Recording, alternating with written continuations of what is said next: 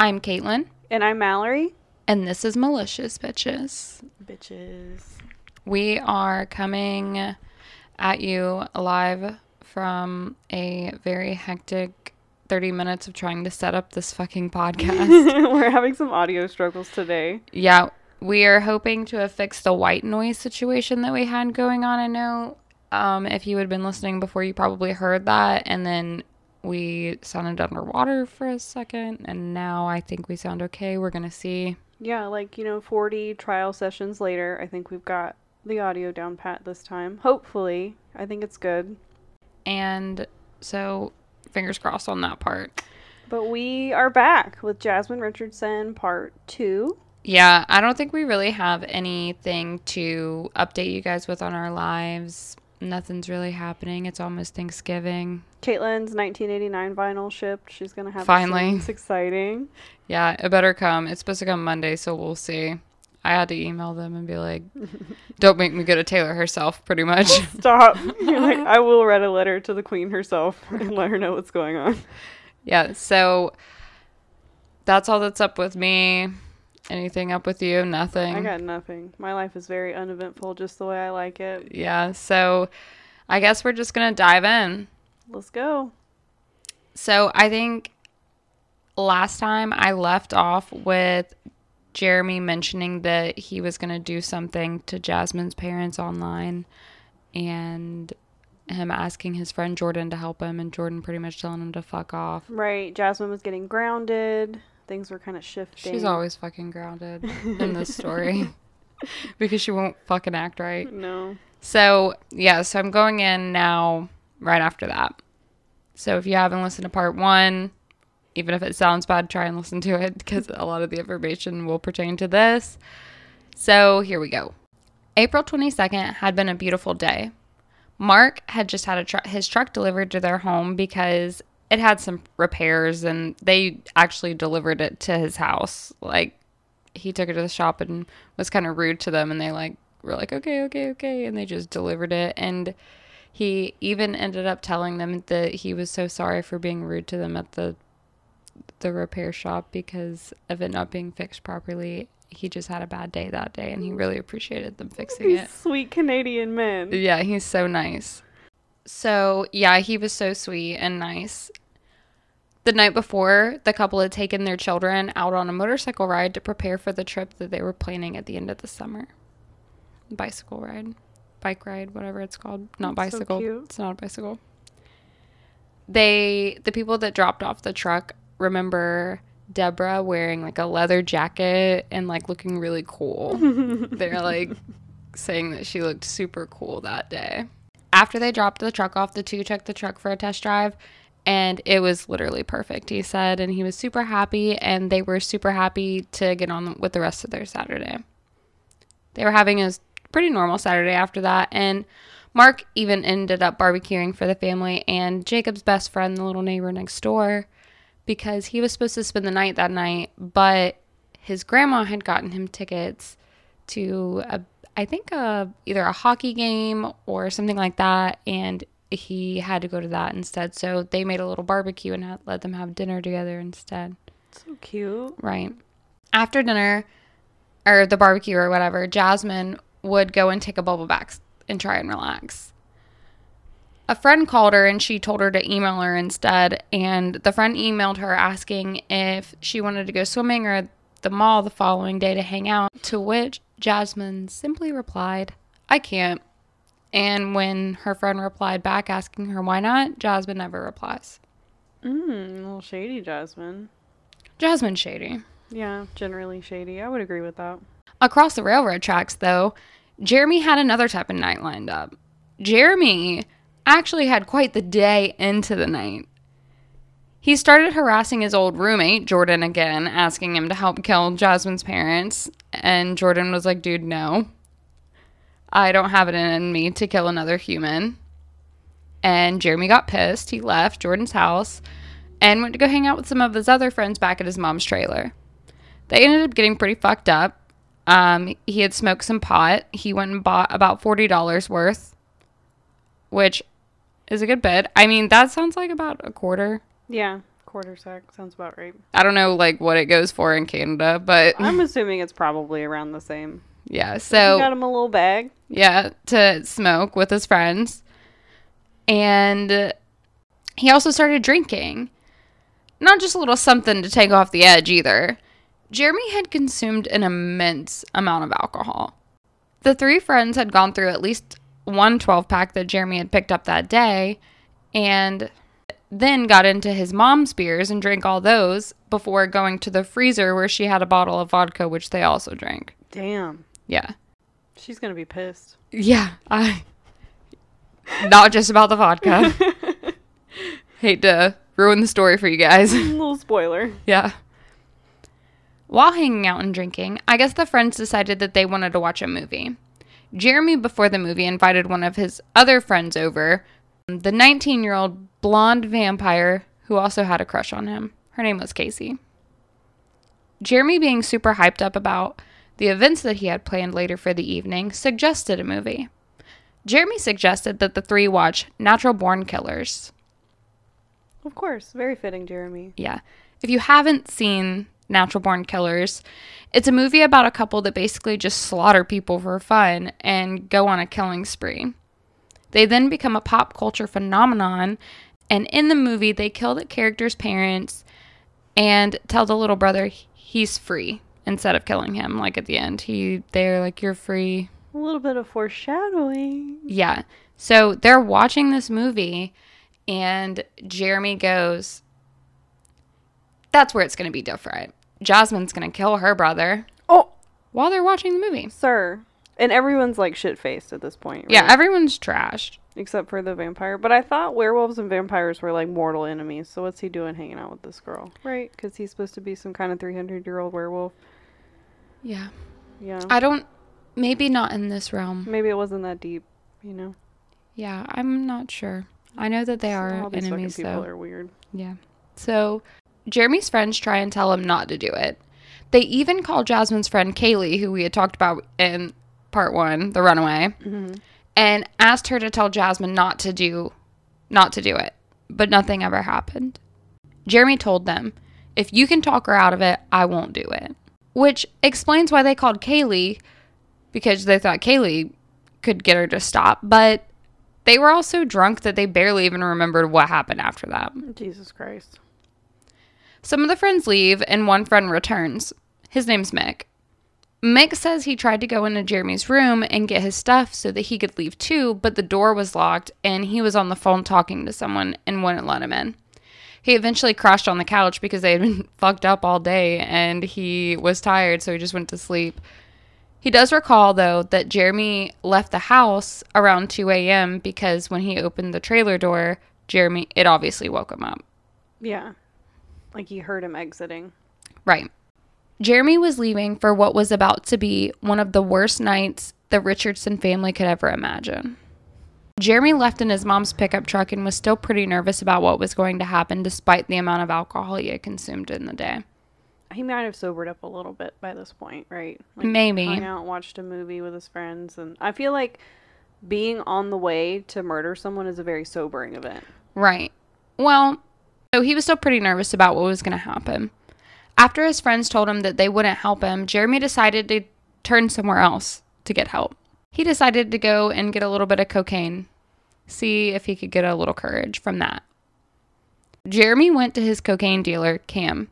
Cam was 18 and remembered Jeremy coming over around 3 a.m.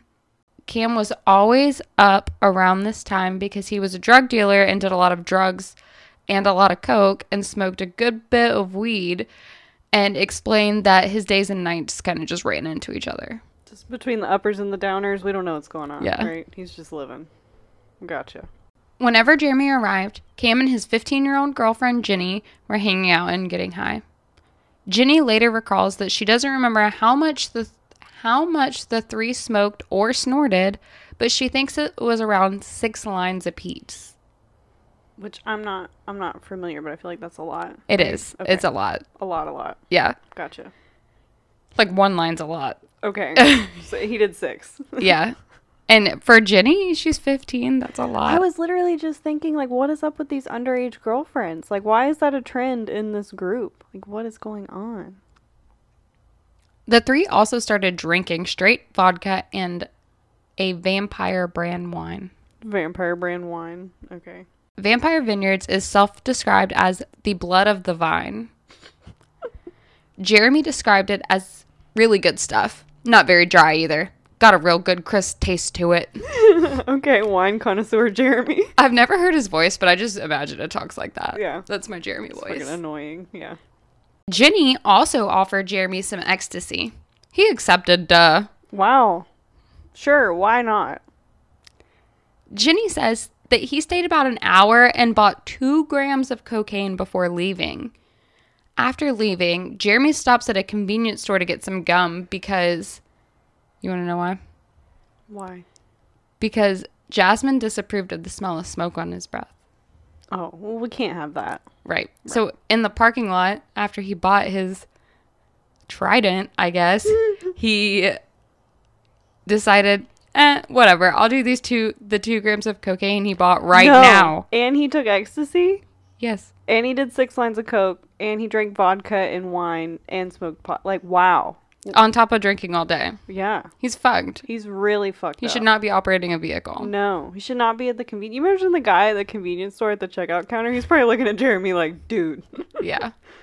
Jeremy later says, I was off like a rocket. I bet you were, Jeremy. Yeah, I bet he was. I bet he would. I would bet he was faster than a rocket. Dude. He could have ran to Jasmine's house at this point. And just like a rocket, he was off to Jasmine's house.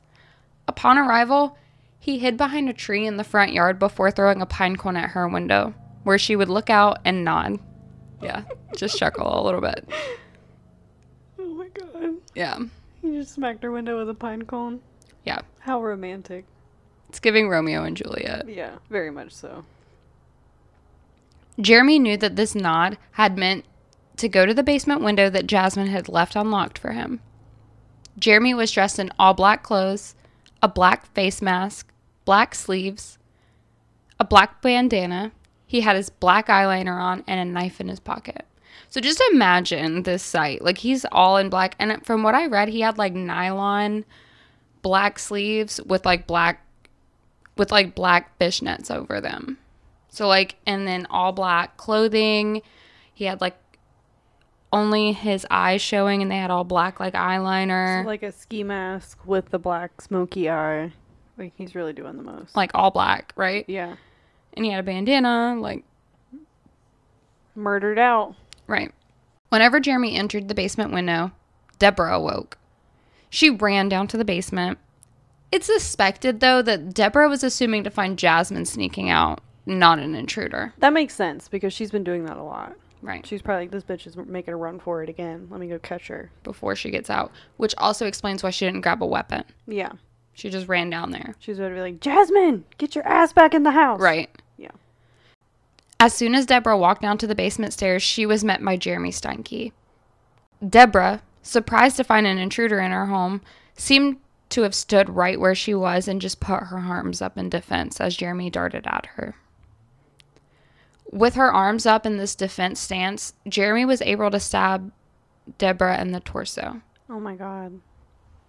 And she doesn't recognize Jeremy, right? Like he's pretty much incognito right now. Right, he's got all this black stuff all over him. His face is pretty much covered. Yeah. At this time, Marc heard some type of commotion up while he was upstairs and came running down.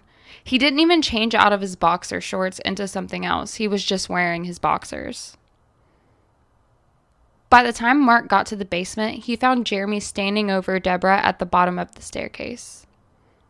Marc found a screwdriver on the staircase by chance and went after him. Jeremy went to move backwards and fell on the ground, and Marc jumped on him and tried to stab him in the chest with the screwdriver. Jeremy somehow deflected Marc and was able to knock the screwdriver out of his hand. He then Marc then began grabbing Jeremy's face and trying to shove his thumbs into his eye socket. So is Deborah alive? No. Okay, that was like a fatal blow. Yeah, so Deborah, I think she I, I'm gonna go over like how they like Yeah. die in a little bit. So, but yeah, she's she's not like able to help at the moment. Right, she's bleeding out. Like this is a big torso wound. I got you. Right. Jeremy then, as he had Marc's fingers in his eyes, started stabbing Marc uncontrollably until he was able to get out from underneath him because Marc was getting weaker. Jeremy tried to run at this point after he got out from underneath Marc, but Marc got up and began to choke him. Oh my god. Like he he has a lot of stabs to him right now and he is bleeding a lot and he was still able to get up and try and choke him Well, I mean, as he was running away. it's the adrenaline, right? Yeah, It's he's- holding off all of And he knows that his stuff. kids are upstairs. Wow. right? So, and he doesn't know that, you know, this is Jasmine's boyfriend. He thinks this man's coming to kill his children The next. entire family. right? So, and he just killed his wife, so he's probably like, you know what I mean? I couldn't even imagine. Somehow, Jeremy was able to start stabbing Marc again until Marc finally fell on the floor. On the ground, Marc would look back at Jeremy as he was bleeding out and ask him, Who are you? Jeremy would not reply. Marc would ask again, Why? Why? Jeremy, high on cocaine, yelled to Marc, Because you treat your daughter like shit. It's what your daughter would have wanted. Ah. This That's was the last thing that he heard. before he died, yeah. Oh my god. That's very sad. That's so sad. So heartbreaking. Like I can't even find As the he's as he's like fighting to He's- protect them. and he sees his wife just dead, bleeding out at the bottom of the stairs. Wow. So sad, right? And that's such a vicious way to kill someone to stab them repeatedly. Like it's so like physical and like personal. You know what I mean? Yeah. So like we said, unfortunately, these would be the last words Marc Richardson would ever hear. At this point, Jeremy walks back upstairs and is greeted by Jasmine. Jasmine gave him a big kiss and a hug and told him that she loved him. She then went upstairs.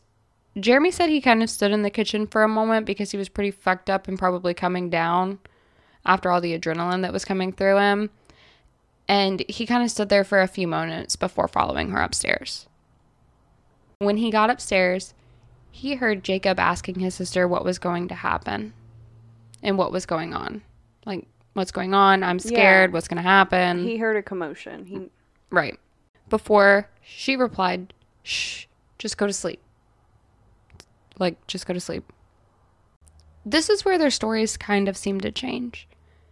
Jeremy's side of the story, which is often the most believed side, and honestly is what I believe, because what the fuck? You'll see. But I believe Jeremy's side of the story, so that's what I incorporated into the story. But I will later tell you guys like what she says happened, her events, because their stories are exactly the same at first up until this point. up until they get upstairs. So Jeremy's side of the story is that he saw Jasmine had Jacob like in a headlock trying to choke him. And she was trying to squeeze it really hard, but Jacob was able to dig his fingernails into her arms and break free. At this time, he ran out into the hallway where he was met by Jeremy Steinke, and Jasmine told, and Jasmine saw him, and he told her that um, they couldn't just leave him. Jeremy told Jasmine, "We can't just leave your brother." Yeah, Right. he was like, we can't just leave him. Well, no, I mean that's a witness to the crimes that they just committed. Th- so either they the way i interpreted this which could be wrong like obviously was like we can't just leave him here you gotta kill him or we gotta take him with us yeah, like some, something's got to happen. We Right. can't just leave him here in this house. so that's when she killed him she stabbed him so jeremy comes down from grabbing these few things and uh jeremy's gone jeremy had gotten so paranoid at this mo- at this moment he ran to his truck and drove home Damn, he left her there. He left her. He was like, "Bitch, I said we gotta go, and you're getting bath beats. I gotta go." Fucking warp. The train is leaving the Right. station. yeah, so he left her ass. it's not funny, but it is funny. It is funny because you dumb bitch, like you did all this for him, and he just left your ass there. Yeah. He don't care. He is fucked up. He doesn't give a fuck. No. So after Jasmine came downstairs to Jeremy gone, she tried to call around a few times for him and tried to call like his mom's trailer, but no answer, right? Because he was driving there. And she then called a cab and had her drop get dropped off at Jeremy's house. But before she called the cab, she realized she didn't have any cash for the cab, right? So she called the cab to pick her up in 25 to 30 minutes and took her mom's credit card to the 7 Eleven nearby and withdrew cash from the ATM and then came back and grabbed the cab to go to Jeremy's house. What a great way to leave a money trail. You know? Like, Yeah. What a great way to give the police an account of what time things were happening. And the 7 Eleven also has your own footage now, baby girl. Like, what the fuck? Sec- and we have record of those two phone calls that she made. They heard you call the fucking cab. Like, Right, those cab calls are recorded. Mm. So yeah, she's got her whole little trail now of security footage and money laundering. I guess I don't know. Fucking credit dumbass. card fraud. Yeah, stealing. Her Wow. basically a trail on exactly where she went from the cab company. I wonder what she bought at the 7-Eleven to get the cash back. I think she just used the ATM. Oh, okay, makes sense. after he get, she gets dropped off there, Jeremy was there at the time and he had taken a shower and runs out and hugs her and they're just good now at this point. Like she isn't like, "What the fuck you left me?" She's just like, "Oh my god, I love you." And he's like, "I love you too. Get your shit and get in the truck. We got to go. He's like, "Oh my god, I'm so happy to see you here." Get your shit and get the truck. We got to go." I'd be fucking pissed. I'd be like kicking the front door of the trailer and like, "Bitch, you pulled away? Like you just left me there?" Right. So Jeremy got their stuff, like I said, and loaded their truck up, took his clothes and put them in a plastic bag, like his bloody clothes, because he had taken a shower, and put those in there so that they could ditch them. And took Jer- uh, Jeremy took Jasmine to back to Cam's apartment. Cam and his girlfriend Jenny, who we had talked about a little bit earlier, welcomed Jeremy like hey, what's up? Which they had been hanging out earlier, so they're probably like, why the fuck is he back here? Yeah, Cam's the drug dealer, right? The the coke dealer, yeah. Okay, gotcha. Jeremy said that he had gotten into a fight with someone or some shit, and they let them use their bed to sleep for the night. They were like, yeah, y'all can crash here. We're gonna be up all night doing cocaine anyway, so you can sleep in the bed. But they didn't know like what was going on. They were j- Cam and Jenny, I think, really didn't have a lot of idea what was going on. No. They were just getting fucked up. right. And they were like, yeah, you can crash here. I don't care. They just didn't give a fuck. They were just like, yeah, whatever. Right. The two before going to sleep, though, did have sex after killing everyone. They were like, yeah, hot and spicy sex, right? Which, let me just note, this is disgusting. Jeremy's a fucking adult and she's a child, but they did that. I mean, I don't know. She's It's 12. Yeah.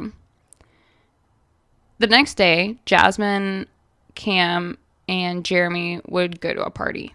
Jenny would sleep because she was pretty hungover. Of course they went to a party. Of course. At the party, it is said that Jasmine and Jeremy were all over each other.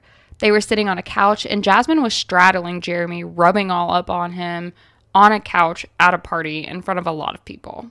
People said that they seemed pretty happy and not worried about everything else that was going on around them. Very into each other, very happy, over the moon, really, even. Later, Jeremy's best friend would come to the party, and Jeremy confided in him in the party that he had killed his girlfriend's parents. There we go. There's the slip up. Yep. Jeremy recalled to the friend at the time, I gutted them like a fish.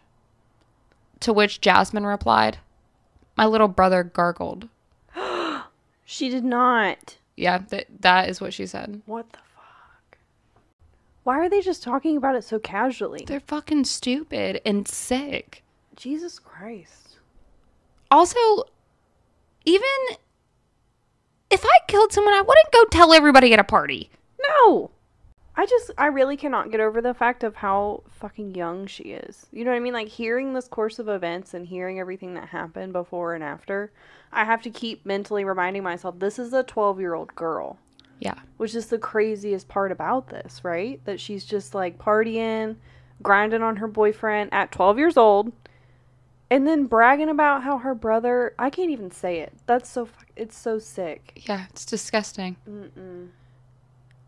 She is quite something. She's quite the piece of work. Yeah. Quite the freaking psychopath. Little baby psychopath. Yeah. On what seemed like the other side of the world at this time was a less happy scene. The morning of April 23rd, the little boy next door would beg his mom to go and play with his friend Jacob because they didn't get to have a slumber party the night before. So take note this kid was supposed to be there. And he just got tickets to a game and didn't go. Imagine his grandma saved his life. right. Wow. Which that is so crazy like to think about that he could have been there like just staying the night just oh You know that little boy still thinks about that today. About how Uh, just wait until you hear the rest of what I say. This little boy, I feel so bad for him. His mom did make him wait most of the morning to go over there because he she didn't see people coming outside and she didn't want them to be woken up by him knocking on the door. So it was a little later in the morning. It wasn't early morning when he did go over. She said, "Okay, that's fine. Like you can run over and play with your friend. That's fine." After she finally said that it was okay though, the boy came running back home, scared and crying to his mom. He returned to his mother saying, Mommy, there's bodies on the floor at Jacob's house. His mother, obviously startled by what her son was saying, saw that something was wrong and went to the neighbor's house, hoping that what he saw wasn't true. And obviously, he's a little kid. They make stuff up, they have very active imaginations, and he was said to have an active imagination. So she thought, like, no way. Like, okay, let's go see what you're talking about, but no way. Yeah, I mean it does sound crazy. I'll give her that. Right. Which I will note the little boy saw what he saw through the basement window. So he saw Marc and Deborah on the floor. He did not see Jacob, which I feel like is the only like good part that he didn't see his friend, but still that he saw their parents was terrible. But Yeah. at least he didn't see his friend. It's a little bit less traumatizing than if he had found everybody, I guess. But still. Yeah, so Jacob was upstairs and they were in the basement. Mm-hmm. By the time that Jasmine and Jeremy were at this party hanging out, the police had already began their investigation and noticed that Jasmine was missing. Initially, though, they thought that Jasmine had been kidnapped. So the neighbors called the police Af- after they saw him in the basement. yeah, they were right? like, "We found the bodies, whatever." And the police were inve- investigating, and they're looking for Jasmine because they think she's kidnapped. They don't think that she killed them. Which makes sense because it's such a violent crime scene. Yeah, Like, they I get can very there- well see that conclusion. and they walk in her room looks fine there's a a blood mark on the light switch where they had turned the light on so they thought maybe they just turned the light on and took her. Mm-hmm. and she's 12 they saw the family photos. They were like oh yeah missing kid. Am- like i don't know if they do amber alert but whatever. The police were ultimately concerned for her safety. This was until the police started investigating a little bit more. The police turned up at her school and started talking with her guidance counselor. The police got information from the counselor concerned that she they at first after the police figured it out they were like, "Okay, well, maybe she got kidnapped, so we'll cover those grounds, but maybe she's just at a friend's house ha- staying the night, Yeah, she was just out that night. That kind of makes sense. like a slumber party." yeah. So they're asking the guidance counselor, like, does she have any friends that you think that she could be with? Things like that.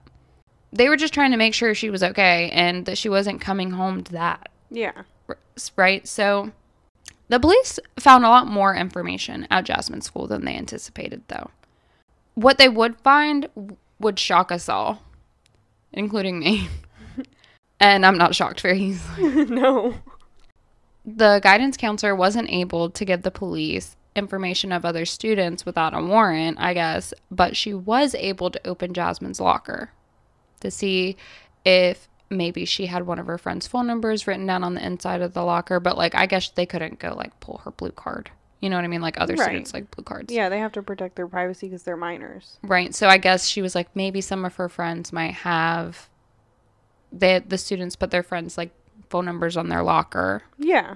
Or there's like a note in her locker or something. right what she's doing so they go and pull her locker and pull a binder out and a paper falls to the floor the photo that falls to the floor the paper would be a 12 panel cartoon strip that jasmine had drawn the cartoon strip would include a family of three figures being burned alive while two others laughed in one drawing.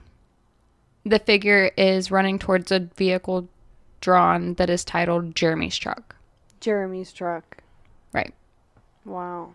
Very discreet, Jasmine. Right. At this point, they're starting to think that maybe Jasmine wasn't kidnapped or at a friend's house. Maybe she actually ran away.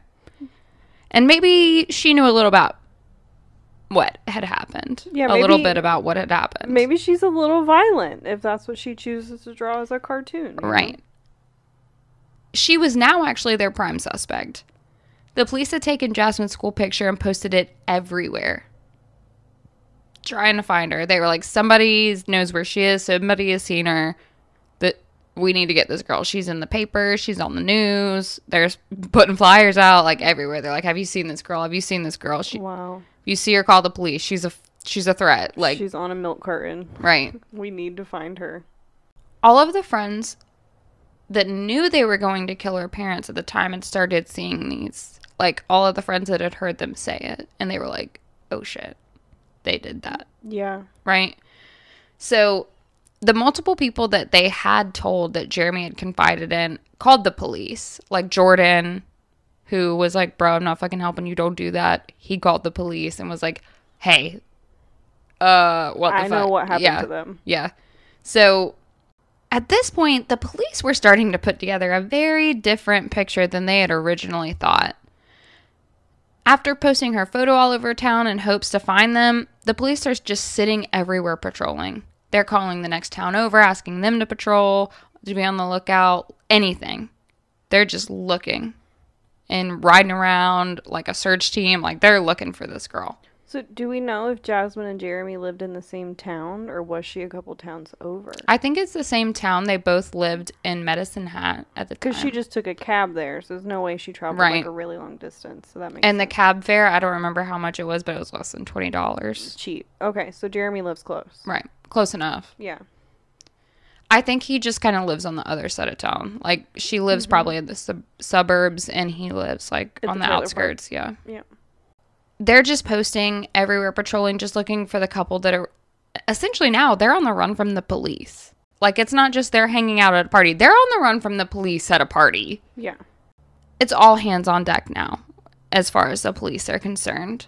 Constable Aaron Everett was a rookie at the time and had just made it out of training and was in the next, what I assumed to be county over.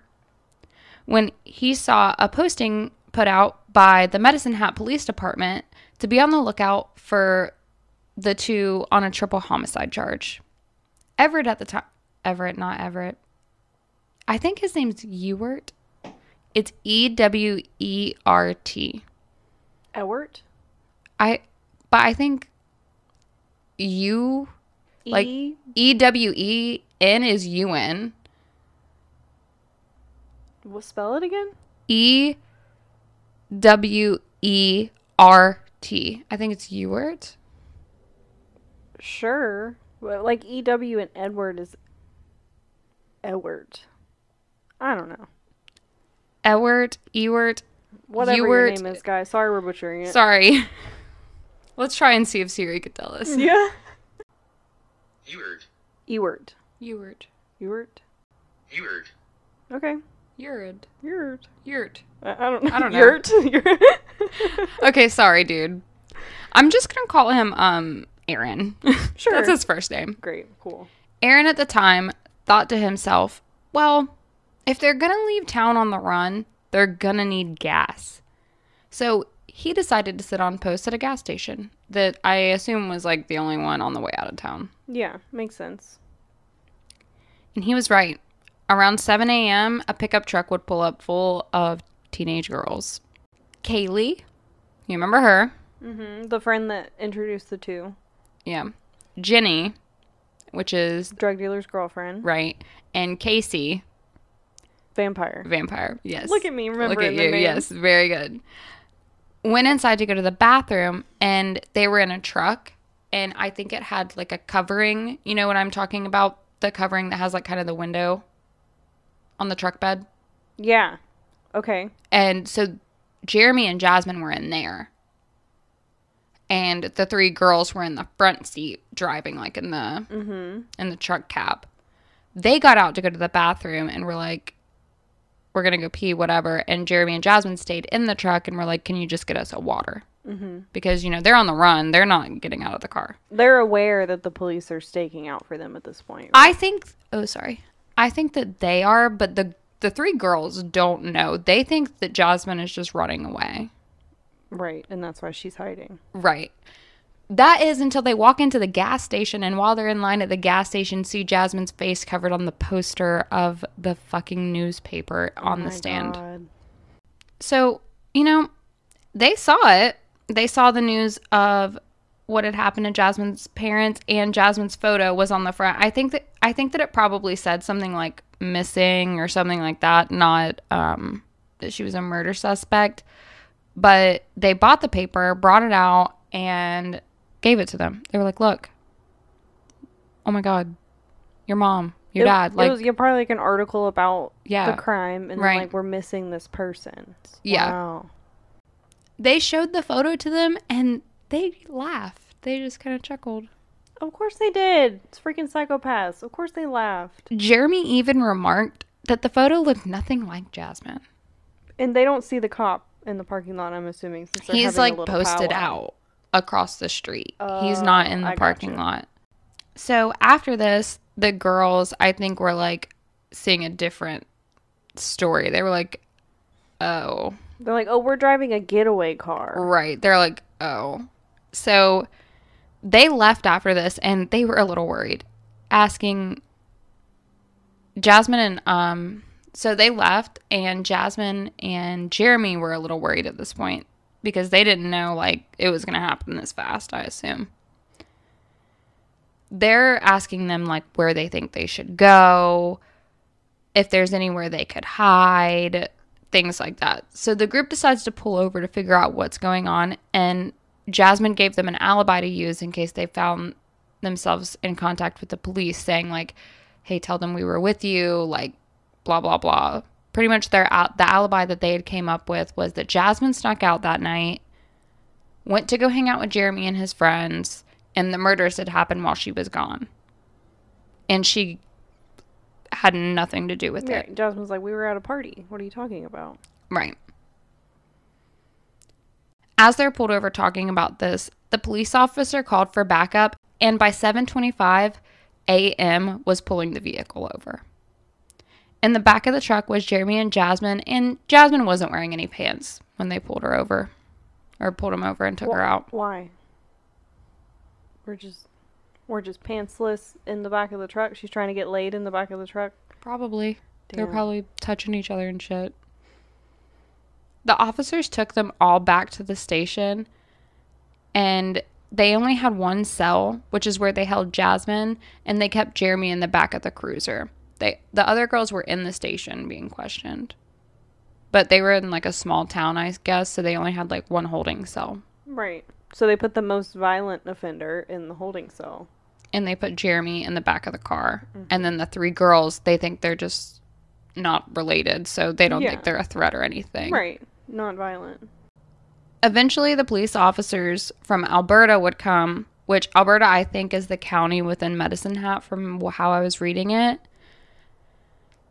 And they would pick them up in separate cars and bring them back to Medicine Hat for their first court for their first court hearing, which is required for them to transfer them back. Like they can't just be transferred; they have to go to court and be transferred. In the court hearing, they would be charged with three counts of first degree murder. So they're charging Both of them with three counts. equally. Yeah. Gotcha. So this is a side note. At the time, um, Jasmine was 12 and a half, 12 years old and six months of age, and she would become the youngest person charged with multiple murders in Canada. Do you know, like, you know how like children can be tried as adults in the U.S. Is it the similar? I'm going to get into it. Okay. Yeah, it's very different. Okay. Very stupid and different. Yeah, because I feel like if that happened here, they would fight to try her as an adult. Just right, because of how similar similar was. to um Aiden Fucci, who was 13, but they tried him as an adult. Right. So yeah, it's a little bit different in Canada. Their their laws are much different. Could you ours. imagine being the cop and you're pulling over this truck full of like basically children, and there's a 12 year old with no pants on with a 23 year old dude in the that back just of killed truck? her family? Yeah, And you know that. you know what just happened that like three people were stabbed to death. They said it. The police officers said that it was weird pulling them over and like dealing with them because they just seemed like normal teenagers. Like Right. So, back at the station after their transfer, the police officers waited a little bit before interviewing either of them. They kind of baited them a little bit. They went and picked up McDonald's and hand delivered it to their cells. They hadn't eaten probably all day or whatever, so they were trying to like give them familiar food and then become a familiar face. Mm-hmm. Chatted a little bit on the car ride over with them, just made small talk, tried to be their friend, like not see them as anything bad. Mostly like to Jasmine, they would say things like, you know, everything's going to be okay.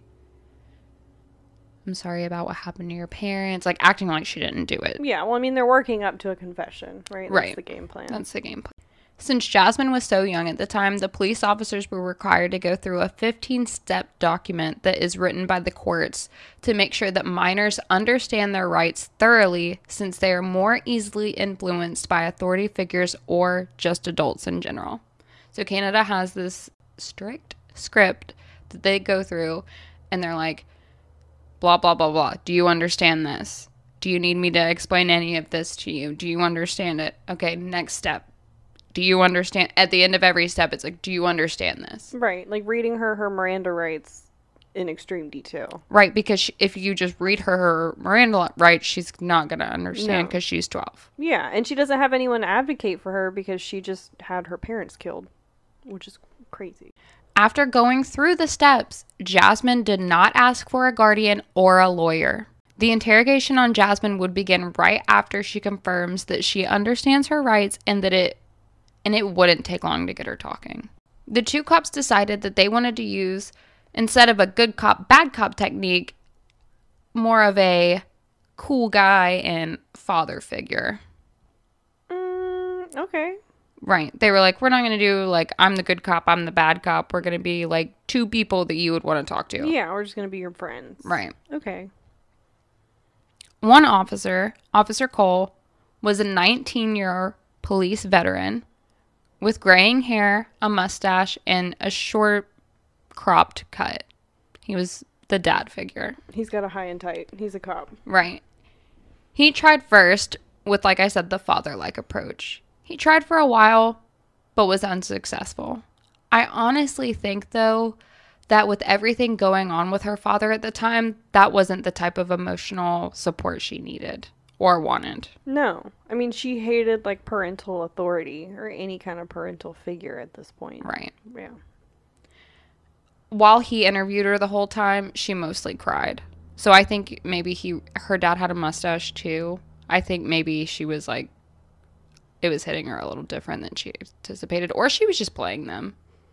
I'm leaning towards playing based Yeah, on I'm everything saying that it- I've learned. it could go her either way. Yeah, I don't think that she has any sympathy towards her father or at anyone. all, or yeah. yeah, anyone in general.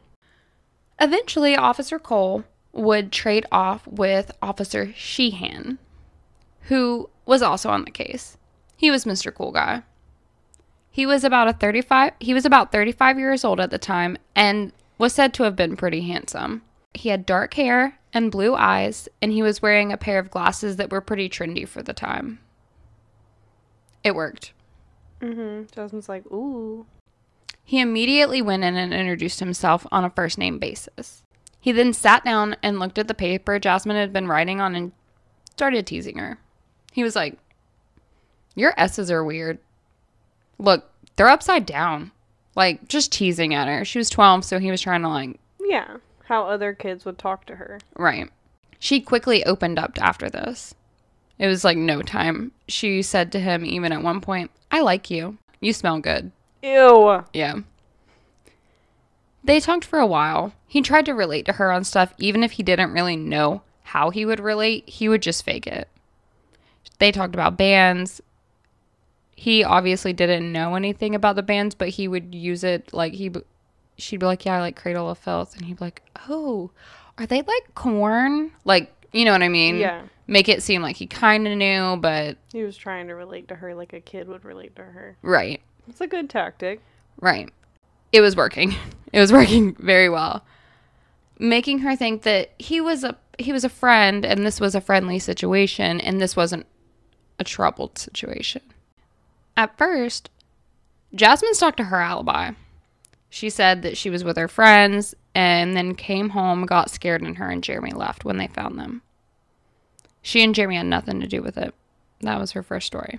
Oh, so she's not saying that she has no idea what happened. She's saying she went home, saw the crime scene, And left. and fled. Okay. she was saying that Jeremy and her had snuck out. They came back to get her stuff to run away. And when she came in, Jeremy followed her and she ran upstairs scared. That was her fourth story. They had nothing to do with it. Like I said, they came home, saw it, left, right? Right. So then she, Officer Sheehan was kind of like, okay, well, we need the whole truth. No partial truths. Like a partial truth is still a lie. I need the whole truth.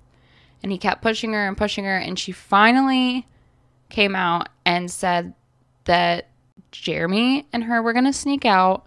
They came back in together because as they were out drinking and partying, she decided that she was going to run away, right? So Jeremy came back with her to get her stuff from the house. When she came in, she ran upstairs and J- her parents woke up and Jeremy started fighting them and that he killed them. And it wasn't planned. She didn't have anything to do with it. It was random. They attacked Jeremy and it was like self defense, right? Well, that's a drastic change, Jasmine. Right. So she's like trying to get away from like premeditation. She doesn't even know what any of these charges are though, because she's a freaking twelve year old. So she's just She's like- just making shit up. yeah. Wow. So she said that he killed them while she sat with Jacob because she didn't want him to know what was going on. She didn't want Jacob to know. And that after that, Jeremy came up and said to her that they had to kill Jacob and that he did it. s- She didn't help him or hold him. Like Jeremy killed Jacob, not her. She threw Jeremy under the bus and then like ran him over again. Yep.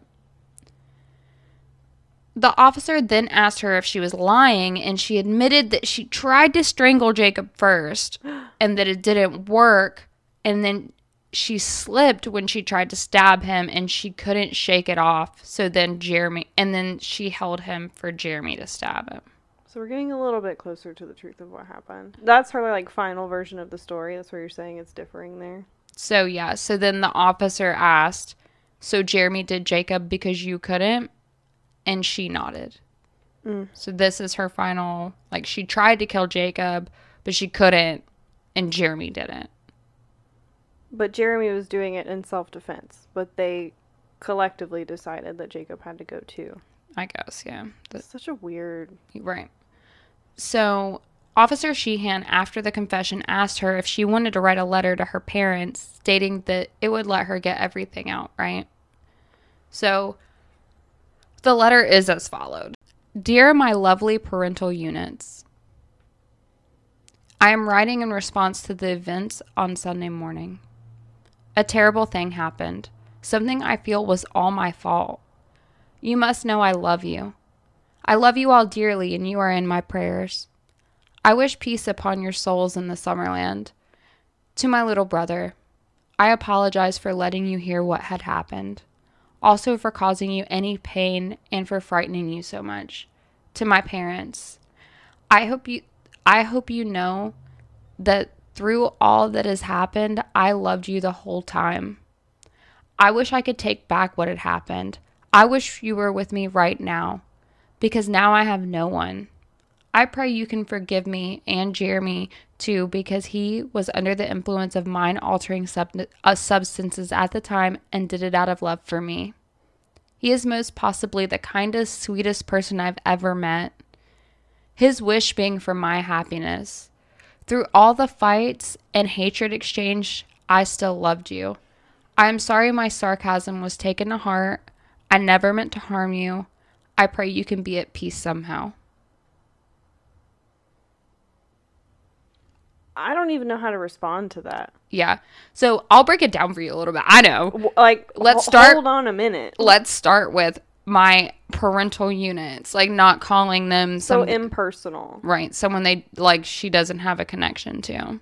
And then let's bring it back to this is supposed to be you apologizing for everything that has happened and you still turn it into Jeremy's so great. I love him. He Like- was uh, under the influence of some mind altering substances. I love him. can't He even- is the sweetest person I've ever met in my entire life. The sweetest person you ever met in your entire life. He fucking killed your parents He stabbed your parents repeatedly. to death. She's crazy. This whole letter that she wrote to her parents is absurd. It's, yeah. And they break it down in the court trial too, saying that she has no connection to what had happened because of how she wrote it. Like my parental units, Yeah, I'm so sorry, but Jeremy's a great person. Like, well, Right.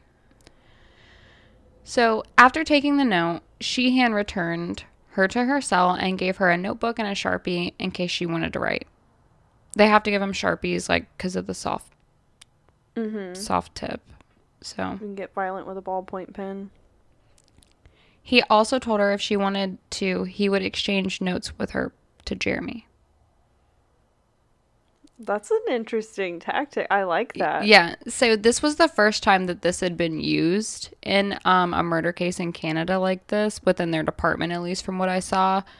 Usually they would ask suspects to write letters of apology to the person and use that as evidence, but passing notes between them had never been done before, at least not in a murder investigation. But it makes a lot of sense because of the age bracket these kids are in. Right. Because usually they said a lot of people clam up when in murder charges. Yeah. on the table. They are not going to write you a note. He thought, whatever, I'll try it. And it worked. Sometimes when you toss a line, you get a bite. And Officer Sheehan was in for the quite the catch. Jasmine started writing before no time immediately. She was like, okay, I love him. I'm going to write him a note. So her first letter is, or one of her letters I included. there- There's a bunch of letters I read. Um, I just included some. They call each other things like cuddle bunny, and it's very weird. Ugh, Yeah. gross. So she Cuddle wrote, bunny. yeah, cuddle bunny's crazy. She wrote, I love you with all my heart, and no matter what happens, please don't forget that people are lying, including Casey. I feel very alone. Stay strong. God, I can't seem to write what I feel, but I love you et- eternally. Try to hope. There is only so much bonds of flesh can do to the soul. Kisses. She's 12. Mm-hmm. I can't. Me neither. After his interview with Jasmine, his interview with Jeremy would begin. And he would go not so cool cop. Jeremy would obviously try and be Mr. Tough Guy, saying he needed to keep his mouth shut. Like, anytime Sheehan tried to talk to him, he was like, I need to keep my mouth shut, is what my attorney said. And to this, Sheehan just replied, That's fine. Jasmine already confessed. Oh, He also stated, We recovered bloody clothes from a white plastic bag in the bed of your truck. He just kept pressing him, telling him that all the evidence they had against him, and even saying something like, Yeah, Jasmine told us how you manipulated her. Her story is sad. I almost cried myself when she told me. Like, he was Wow. really digging at he's Jeremy. laying it on thick. Yeah. He was he wanted Jeremy to bite bad. He was just tossing him anything to get him to. And it worked. When he hit him with, yeah, I wanted to cry too. Like you could tell Jeremy was like getting he was like holding his hands in his head. No, no, no, just saying things like that, like mm-hmm. freaking out. And finally he snapped. You're saying it's all my fault. She told me. She said she wanted it. That's what he finally yelled out. Sheehan pushed a little more, saying he knew Jeremy wasn't a monster. He was like, I know you're not a monster, Jeremy. Just tell me what really happened. They flipped on each other so fast. Yeah. He needed his side of the story just so that he could figure it out, you know, that mumbo jumbo. And Jeremy just said, Do you think I didn't try to talk her out of it? I did. When I did, she got upset with me. You can ask anyone who knows me. Ask my mom. And he said, You know what he said to him? I talked to your mom. She cried in my arms. Master manipulator. I was like, Jesus. He's doing a jam up job. Yeah. Jeremy just kept shifting. You could tell he was fighting the thought of something in his mind, and Sheehan just goes, I can't hear you, dude. Like, I don't know what you're going on in your head. You got to talk to me. And Jeremy goes in, admitting to killing her parents, adamant that he did not kill Jacob, though, saying he watched Jasmine do it. Which we feel like is the accurate version of the story. That's what I feel. Yeah, I mean, now hearing both sides of it, like I, I think I believe that too. Right. And after the interview, he returned Jeremy to his cell and did the same note trick. Told him, like, hey, here's a note that Jasmine wrote you. If you want to write her one back, like, I'll give it to her. like, just like that. Like, cool, Yeah. like, whatever. Dear Jazz, kisses. I'm sorry. I'm so very sorry. I love you with all of my heart. And that will never change. I broke. I confessed. I'm so truly sorry. I love you. I do. And I hope that one day I'll be able to gaze into your eyes again. I slept with your note in my hand every night. The only thing that pushes me through this is the thought of you. I wish we could just go back in time and run. Run far away and never come back. Never forget how much I love you and how much you mean to me. Without you, I feel so empty and wish I could just die. No matter what, I'm with you in mind and spirit. Once the, once this time comes, I hope to be with you in body too. Keep this note close to your heart. If I can write again, I shall. I shall. So there's a lot of notes that go on. At one point, he asks her to marry him, and she says yes, like a bunch of shit. The last one I'm going to include is one more from Jasmine, and it reads Please don't be sorry. I'm the one that needs to be begging for your forgiveness. If only we ran. Yes, but don't obsess on what could have been. In due time, we shall have our castle. I am not whole without you. I love you with everything I am. I'll never stop, and my promises shall be kept. However desolate it seems and shall become, take it one day at a time. It can only get so bad before it gets better. I will be with you in spirit. I hope you're doing all right. However large a task, please don't stress over it too much. Having your sanity might be helpful. More than anything, I wish to be with you and hold you again. But until that comes, know I love you. XOXO. Gossip Girl. No, I'm just kidding. XOXO. In joy and in sorrow, my sweet 666.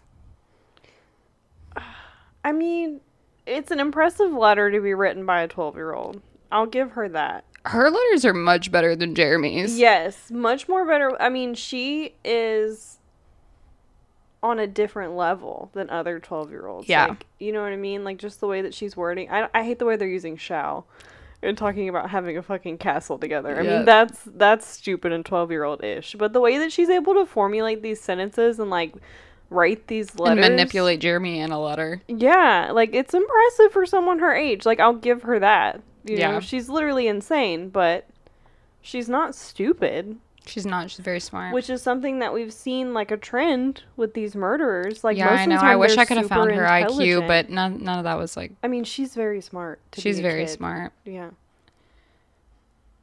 After the confessions, the two would be booked. Jeremy would ride a bus to a separate jail and await sentencing. On the bus ride, though, he would meet a fellow inmate. Inmate. Who would kick it off with him from the start. Obviously, though, that would be because this inmate was actually an undercover police officer who was specifically planted there to get a confession out of Jeremy. Dum dum dum. pretending to be anything that Jeremy needed to be to be his friend.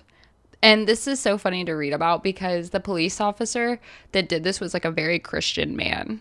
And so then he was like very prim and proper and like didn't even cuss, like things like that. And so like in the book, Jeremy just starts going in like about all this stuff and the police officer is just like very like whoa but he has to like play it cool so Right. like he deserves honestly a grammy Internally, he's like, "What the fuck is Yeah. going on?" it's crazy so um A Grammy? You mean an Oscar? oh yeah sorry i'm thinking about the singing. i'm thinking about the grammys because everybody's everybody's getting nominated for grammys right now and what do you know jeremy would obviously start bragging on the bus on the way there like wouldn't even get there So they got that confession, right? The trials, though, wouldn't be held until almost a year later. The trials would be held separately, and Jasmine's really drawed a lot of attention. Lots of witnesses were called, and it would take over a week just to present the jury the amount of evidence that they had against her. This evidence, though, would not include her confession, due to the judge saying that the police manipulated a minor and didn't give her a lawyer or a guardian to keep her from talking like that. But she opted out. Right, but in Canada with children, they don't. Yeah, I mean, okay, like protect her rights, Right. Because she really doesn't understand the magnitude. of Right, the and that's what the judge said. Yeah. He was like, You manipulated her, and you knew you manipulated her, and she's 12. Yeah, I can see that how the second cop was a little bit manipulative. Yeah, and he was. But he later came and said that he was like, My job's to get a confession. They almost always get thrown out, especially with a minor. Yeah. And that's what he said. He was like, You almost can never use a confession that a minor has given to you unless basically the lawyer is sitting right there or some shit. Yeah, unless like, there's an attorney or guardian present, which I mean that makes sense. But obviously they had plenty of evidence. Right. Regardless of this, though, there was a lot of evidence, like you said. There was the drawing from the locker, all the testimonies from all of the students and other friends saying that they were planning to kill the parents, the letters that they exchanged in prison, the internet posts that they all had posted online. From her forums and stuff. Yeah, Yeah. everything. They had access to all of that stuff. And then that letter that she wrote to her parents. Yep. And the letter she wrote to Jeremy. The jury would only deliberate for four hours. And this includes the allotted hour that they give them for lunch before returning on a guilty verdict on all three counts of first degree murder. So basically it took them three hours to figure out like, yes. Yeah. Jasmine would cover her mouth with her hand and begin to sob when the verdict was read. Like she didn't know that shit was coming. I think she thought she was only going to get one. She Yeah. didn't think she was going to get all three. She thought she was gonna get a murder charge for her brother. That, I mean, but the other two would technically be considered like in U.S. laws terms, Well, second degree. Well, in Canada, I guess first degree murder can be charged if you ha- were the reason the murder occurred. If you conspired. If you conspired or anything like that, it's okay. first degree murder because it wouldn't have happened without you. Yeah. I guess is essentially like their thought process. So she got three counts of first degree murder Mm. Because it was both of their like both of them played, She incited the murder. It was her fault. and she let him in the house. Yeah. She plotted it. Right. Jasmine was sentenced on November 8th, 2007. In Canada, the sentence imposed on a person of Jasmine's age had to be the least restrictive possible while still holding her accountable for her actions. The maximum sentence she would get was six years and four years of confidential, or I'm sorry, four years of conditional supervision in the community. He could also find her eligible to receive specialized care known as intensive rehabilitative custody and supervision, a rehab program designed for serious violent young offenders in Canada. So you said six years incarcerated. Is that per each murder charge? Total. So we're talking like a 10 year sentence, six in, four out. Yep. Wow. And this is this is just something I'm putting in here that he had this isn't her sentence. Like let me know. This is all That's legally she's allowed to have. Okay. This is That's the maximum, maximum. for her age. That's why I read it because it's very different. That's why I had to clarify. I was like, what? Like, that's life in prison here. Yeah. Without the possibility of parole. Exactly. Yeah. In rehab, she was diagnosed with odd oppositional defiant disorder, noting that this is a that this is a prerequisite for a young offender's diagnosis of a sociopath or psychopath. In Canada, you cannot label a child a psychopath. They can only receive the label of conduct disorder, which Jasmine had. These children have great difficulty following rules and behaving in socially accepted in a socially acceptable way. It was noted that she would be able to be part that she would probably be able to be part of a functioning society one day, but would require significant treatment. Taking everything into account, they argued that after her diagnosis that the heart that the 10 year sentencing we talked about previously, which is the maximum, was too harsh of a sentencing, and the du- and the judge, after taking into consideration the 18 months she had been in the prison already, sentenced her to four years in custody to be followed by four and a half years of community service community supervision or probation, which would give her a maximum of 10 years in prison, which is the maximum. So he gave her the maximum sentence, even though they were like, you need to reconsider. But she didn't get six additional years because she had served 18 by the time of the trial. So she got four more years plus the four years of the other stuff. Like parole, basically. Yeah. Wow. But they weren't going to send her to like a, a mental institution. Well, she do- that's what I was talking about the rehab that I was talking about. She That's will she will be in yeah. Wow. So I'm gonna get back a little bit back into that. So that would be the maximum 10 years, right? So in 2012, she would have been 18 and completed her four years and started community supervision, which ends when she turned 22. Mm-hmm. And then five years she will stay in the database. But if she doesn't commit any crimes within those five years after she turns 22, her record will be expunged. Holy shit. I don't know. I don't know how to feel about that. It's crazy. Right? So like this case is so it's so crazy with that aspect of it because Jeremy gets sentenced too. I'm going to get into it. But after so when I did this case, I had such a hard time finding anything on her because in Canada, it is illegal to publish her name. When everything was going on, like that, she, her, she is basically wiped off the maps in Canada. They don't want Wow. anything out about her.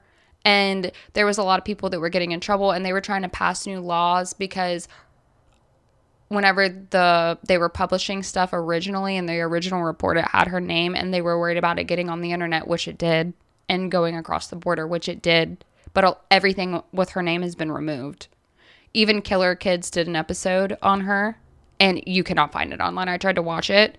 I looked it up. You can find the episode that it it exists. It's episode season 1 episode 4 and you cannot find it or watch it anywhere because her name's in it. So, are they protecting the minor or are they like this is Canadian business and we're not going to advertise? no they protect the minor. That's what it is. It's because she's a minor. And so they put her in all of this like extensive rehab and stuff, saying that they basically like They're going to try to reprogram her brain. pretty much.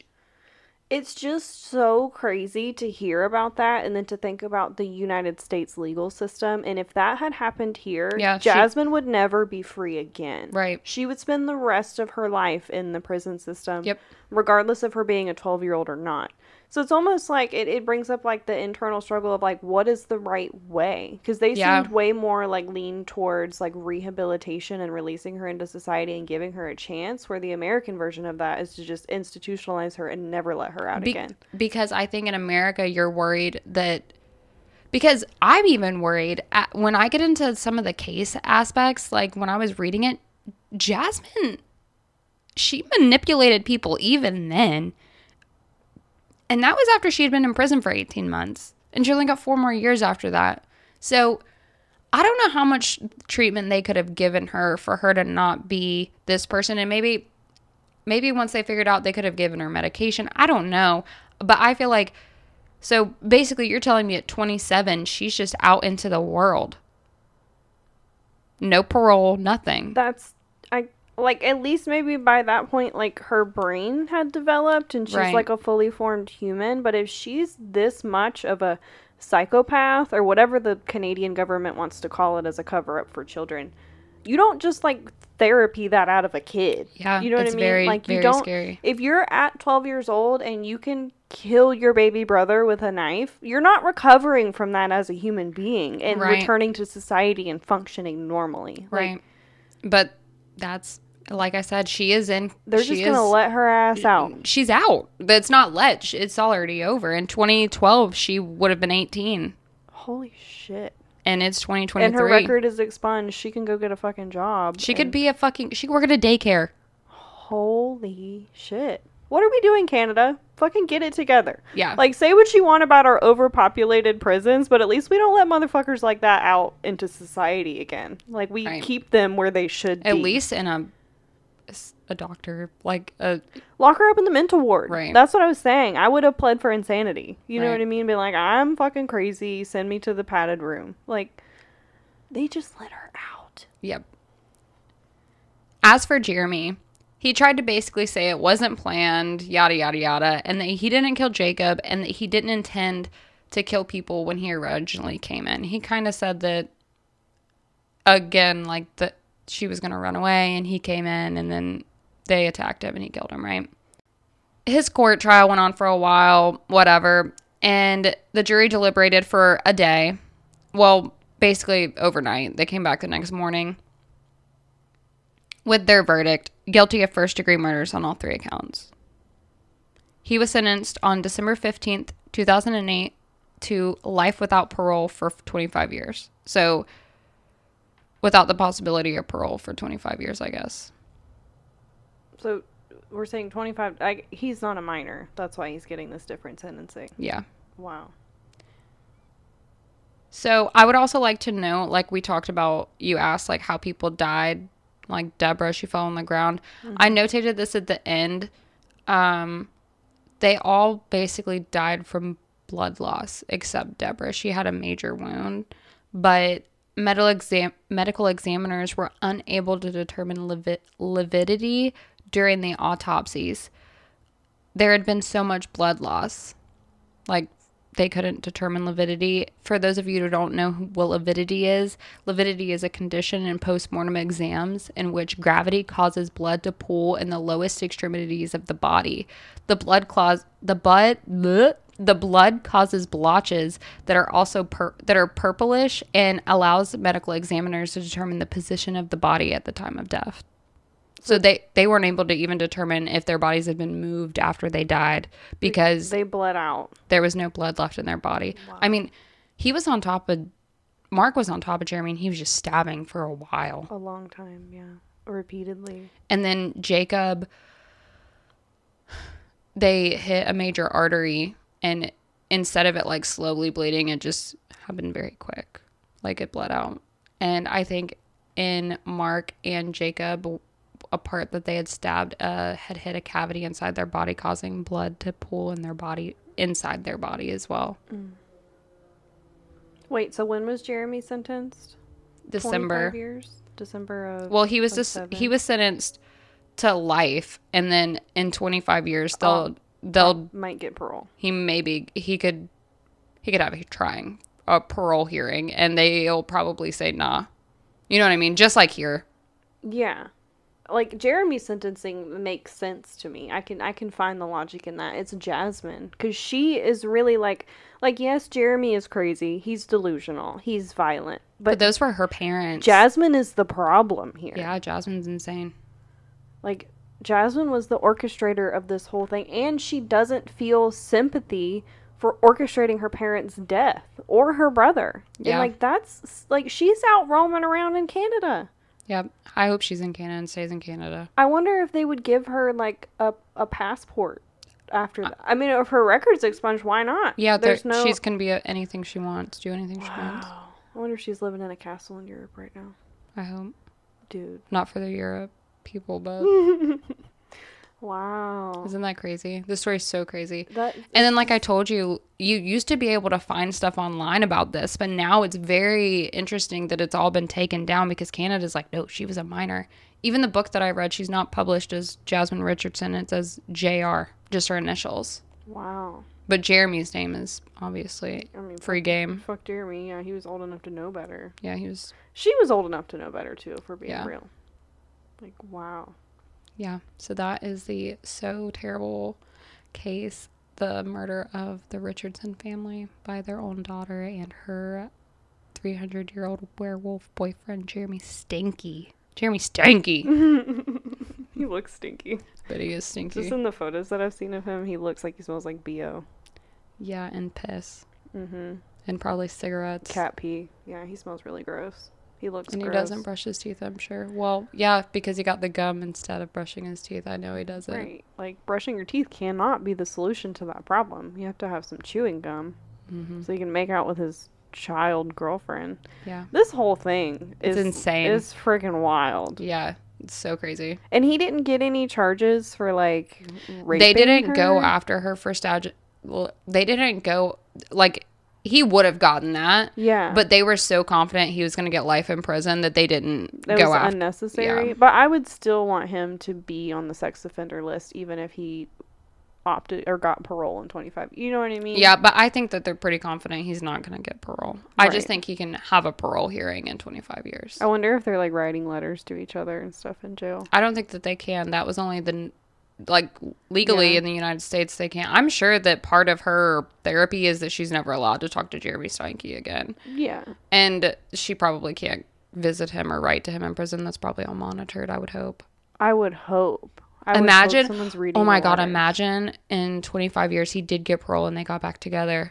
That's what I was literally just thinking. That And would be you kept- insane. you keep saying he's not going to get out, and I'm like, I freaking hope not, because if these two get back together, like, who knows what's going to happen in Canada? You know, Yeah. like, they could act out that movie, which Natural Born Killers, like, they could Yeah. just be out there, and then she's old now. She's Yeah. like old enough to drink and, and fuck shit up. Like, he he might not even like her because she's grown up. She up. could even be planning this whole like she I don't even want to get into it. She's so fucking crazy. I feel like she's on the level of a serial killer. Honestly, to have like n- that such little empathy and to do that to your family, not even a stranger, like your parents and your Yeah. little brother. The brother is, I guess, He was only 8 He or 7 or 8. He was a kid. she yeah. was also a kid.